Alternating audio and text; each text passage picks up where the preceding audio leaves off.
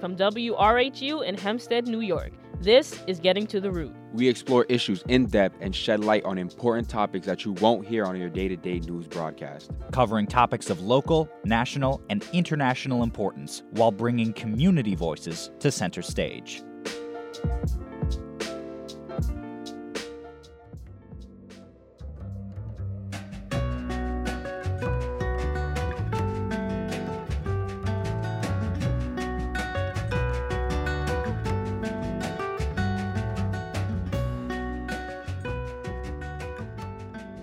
This is Naila Andre, executive producer of Getting to the Root. This week, I wanted to delve into gerrymandering, a political gambit that is being ruled illegal in courts across the nation. Dictionary.com defines gerrymandering as the dividing of a state or county into election districts while concentrating the voting strength of the other party into as few districts as possible. To understand this topic, I sat down in the studio with two Hofstra University professors. Craig Dalton. An assistant professor of geography, he specializes in information systems, maps, data, and breaks down the concepts and terms associated with gerrymandering. And Dr. Katrina Sims, a historian of race and gender, who will give us some of the historical context for which gerrymandering exists. So, where does gerrymandering, or what some may call gerrymandering, come from? It started in Massachusetts in 1812 with a governor named Elbridge Gerry. Elbridge was a founding father and Democratic Republican, but what he's most remembered for is being the first person to use political motivations to redraw district boundaries. A local newspaper, the Boston Gazette, found the new district map so convoluted they traced over it and drew a face on it. Many people thought the creature they created looked a lot like a salamander, and that's where the term gerrymander comes from. So, what is a district? A district is an area that is represented by a single politician, be it a single member of the U.S. House of Representatives or a single representative in a in a legislature in the state, so uh, a state legislature up in Albany, or even Nassau County's legislature here in Nassau County. So it's a given area with a discrete boundary that's represented by that politician at that scale of government. So, to give you some frame of reference, the districts for the U.S. House of Representatives in Washington have in the ballpark of 700,000 plus people in each district. Districts aren't inherently political, but they can be manipulated so. Where geography enters into this is if we have a district which has particular legally defined boundaries where do those boundaries fall? Uh, what gerrymandering does is it draws those boundaries to the benefit of a single po- political party or politician or some kind of political interest group. And like I stated earlier, this tactic goes back almost as far as the founding of this country. The only difference now is technology. What's happened is that it is now possible to anticipate with a higher degree of certainty than ever before not how a town or a zip code or even a single street is going to vote, but it's increasingly become a matter of individualized, personalized geographic data connected with voting patterns. When you know that much about the population on an individualized level. No, you cannot anticipate exactly how they're going to vote in the next election, but you can make a pretty good guess. And a pretty good guess spread across a district to 700,000 people is good enough to reliably win an election. Politicians can't just redistrict their states anytime they want. It happens at a certain time, says Dr. Katrina Sims. We know every sort of decade there's a gathering of demographic inf- information about the citizenry of the United States.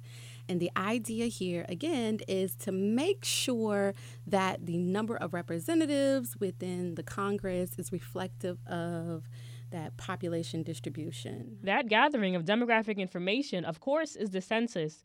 And again, this data alone is innocuous. But when political parties use this data to their advantage, well, that's a different ballgame. What we have seen is that the Democratic Party and the Republican Party has engaged in the sort of uh, uh, tactics of trying to ensure that going forward, their party has the sort of power, has the influence to ensure their electoral victories. Generally, when you hear people complain about gerrymandering, it's coming from the left. The 2010 election was, at the national level and in many states and local levels, a wave election for the Republican Party. They won a very large number of seats, and they, in part because presidents tend to lose seats in Congress in their first midterm election, which uh, 2010 was for President Obama. So Republicans saw a huge number of gains in Congress, but more importantly for redistricting in state houses around the country. And when they won that uh, enormous wave in 2010, they were the party in power for drawing the lines right after the 2010 census. And it is in most states the state legislature that draws the lines. So through the through the coincidence of the you know electoral calendar, it came right after Republican wave. So you hear about uh, gerrymandering as a complaint of the left more often than the right right now because most most political districts in the United States were drawn by the Republican Party. But as Dr. Dalton stated, Republicans just have more opportunity to use this political tactic. And as Dr. Sims goes on to say, Democrats aren't above using this tactic as well.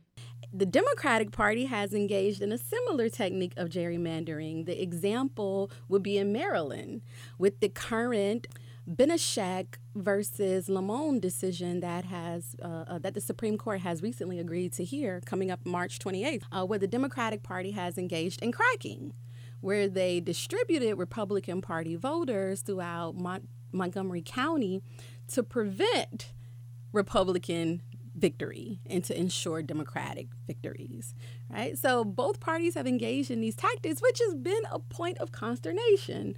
Gerrymandering can become particularly insidious when its purpose is to render the votes of minorities useless. Now, in states like North Carolina and Texas, gerrymandering has emerged as racially defined, where African Americans are unable to sort of ensure that their preferred party candidate is elected uh, as a result of the way in which the districts have been drawn. That is an example of that packing, of pushing together right. African American right, voters. The packing that Dr. Sims is referring to is a gerrymandering tactic where the party doing the redistricting concentrates voters of a certain demographic into one district, which provides this demographic with the representation they may want within their district, but not in the surrounding ones. The adverse to this tactic is called cracking. Cracking happens when the party doing the redistricting spreads voters of a certain demographic across multiple districts to dilute their vote, denying them of representation.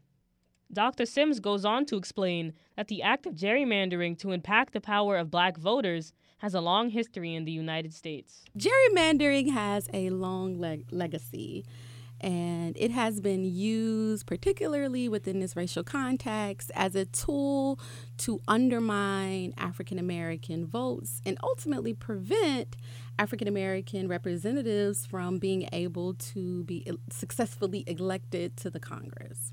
This goes back to the 15th Amendment. Uh, in 1870, during the Reconstruction period, African Americans acquired the vote as a result of constitutional protections that they cannot be denied access to the ballot based on race. And subsequently, what we see between 1869 and about 1873 is thousands, approximately 2,000 African Americans will go on to be elected by this new black electorate to all sort of levels of government the local, the state, and the national levels. As a counter, uh, an effort to regain control, Southern politicians, particularly Southern Democrats, would introduce these new sort of strategies, these new techniques um, to prevent African Americans from having representation and ultimately prevent African Americans from participating in the vote. And what they quickly realized is to prevent black representation, just simply introduce some barriers to African Americans having access to the ballot. And that becomes successful.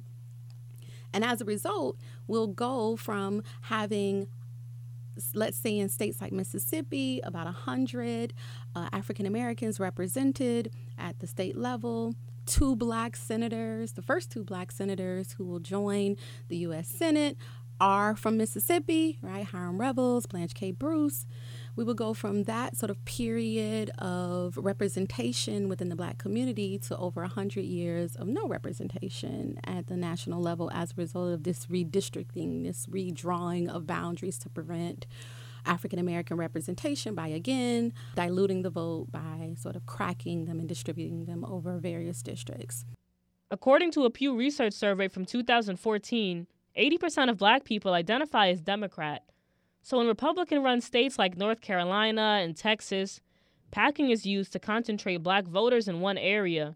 At first glance, this might seem like a great idea. Black voters get to elect representatives they feel represent them, right?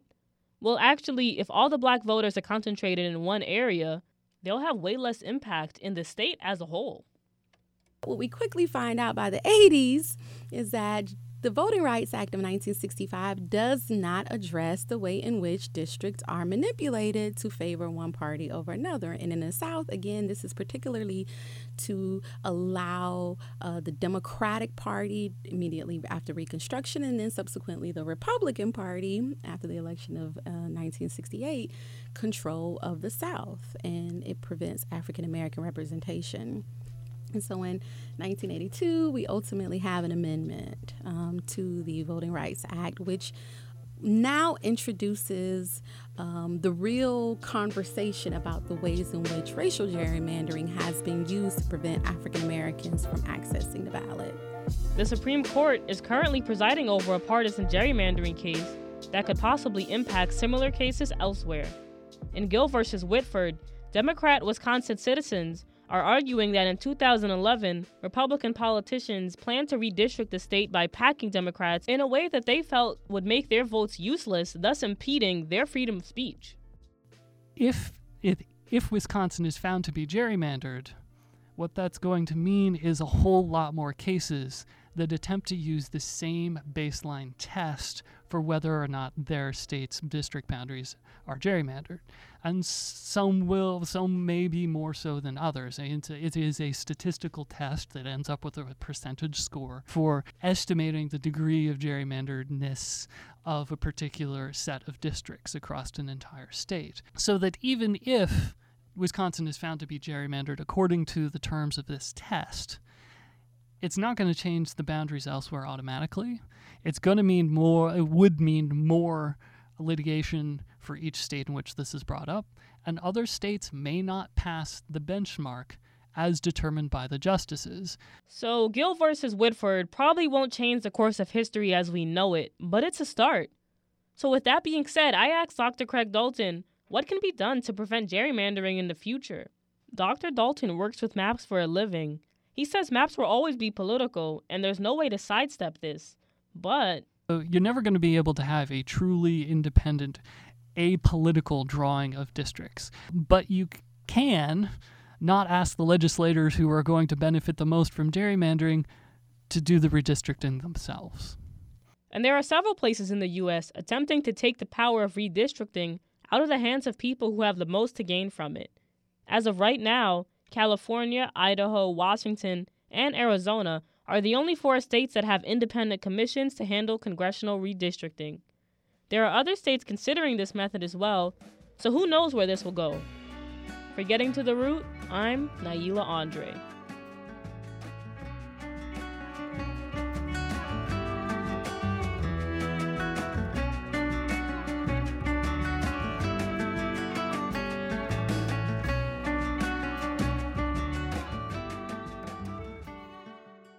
Thanks once again to our executive producer, Naila Andre, for that story. Such an important topic in American politics today, and it's becoming even more and more talked about. Now, this next piece is a short one, but we figured we just had to play it on today's show. Now, last night during Newsline, that's the weekday evening news broadcast here at WRHU, I heard this piece from reporters Danielle Zukoski and Jenny Goldstein about the St. Patrick's Day parade in Huntington over the weekend. And they had a very specific and really interesting story about a drum and bugle corps that's entirely made up of specially abled individuals. Now, we found this piece just so touching and interesting that we had to air it today, even though it's only a spot news piece that's pretty short. So, without further ado, here's this report from Danielle and Jenny. We're a group that has disabilities, and we're really perfect because we all come together as one. And our drumline, Brian Calhoun, who just had a baby, um, he's the one that came up with this idea, and we all got together and wanted to join it. That was James Hausman, member of the Free Player Drum and Bugle Corps. They are the first differently abled drum corps in the world. Another member, Carl Massioli, wanted to join the Free Players to be a part of a community. When I first found them, I wanted to join them so badly because I've seen how great they can do. I've seen the wonderful things they can do, and it really inspired me. Carl's mother, Jeanette Desposito, is proud of her son's hard work. I'm amazed at the difference in him. I was very worried when he graduated school as to where he was going to find his place. And since he found the free players, he, he's found this family that is so important to him. Music director Brian Calhoun was inspired by his own differently abled brother. What initially inspired me to work in the field is my younger brother has autism. So I grew up in the field my entire life. I've been volunteering at special education schools and BOCES and Special Olympics since I was eight years old. This year, we got chosen to go to Indianapolis to go to DCI World Championship. It took us hard work and participation. Sean McLeod is one of the section leaders of the tenor drums we all work together. We, we teamwork makes the dream work. We all work together, and uh, we we keep on going. We never give up. Carly Schofeld was once in the color guard, but has recently moved to snare drum, an instrument that not many women play. I was in the color guard before I moved to the marching. I was on the flag, but now that I'm starting a snare, and I have more challenges to do and, and more tricks I can do on snare, and it's really fun, and I really love it. James is motivated by something beyond drum corps practicing really, really hard on the trumpets and all the brass section. It's really hard to practice. It's we got to take our time, you know, move our lips like and spit and all that. What motivates me is WWE. That motivates me, and I know that I could do it. And like I always say, never give up. Director Brian Calhoun says anything is possible. I say, show them what the possibilities are they're going to pick up something. The possibilities are really endless. If you're willing to work hard enough and you, you can really achieve almost anything, you just have to be willing to put in the work.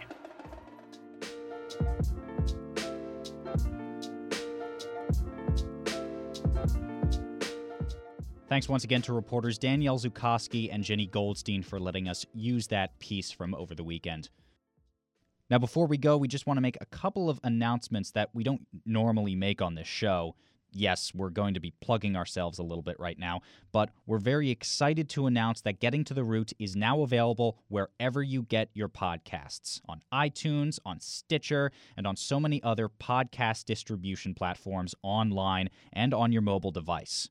The team here at Getting to the Root is very excited and very humbled by the support we've already gotten for this show, and we're very excited to take it beyond the walls of WRHU.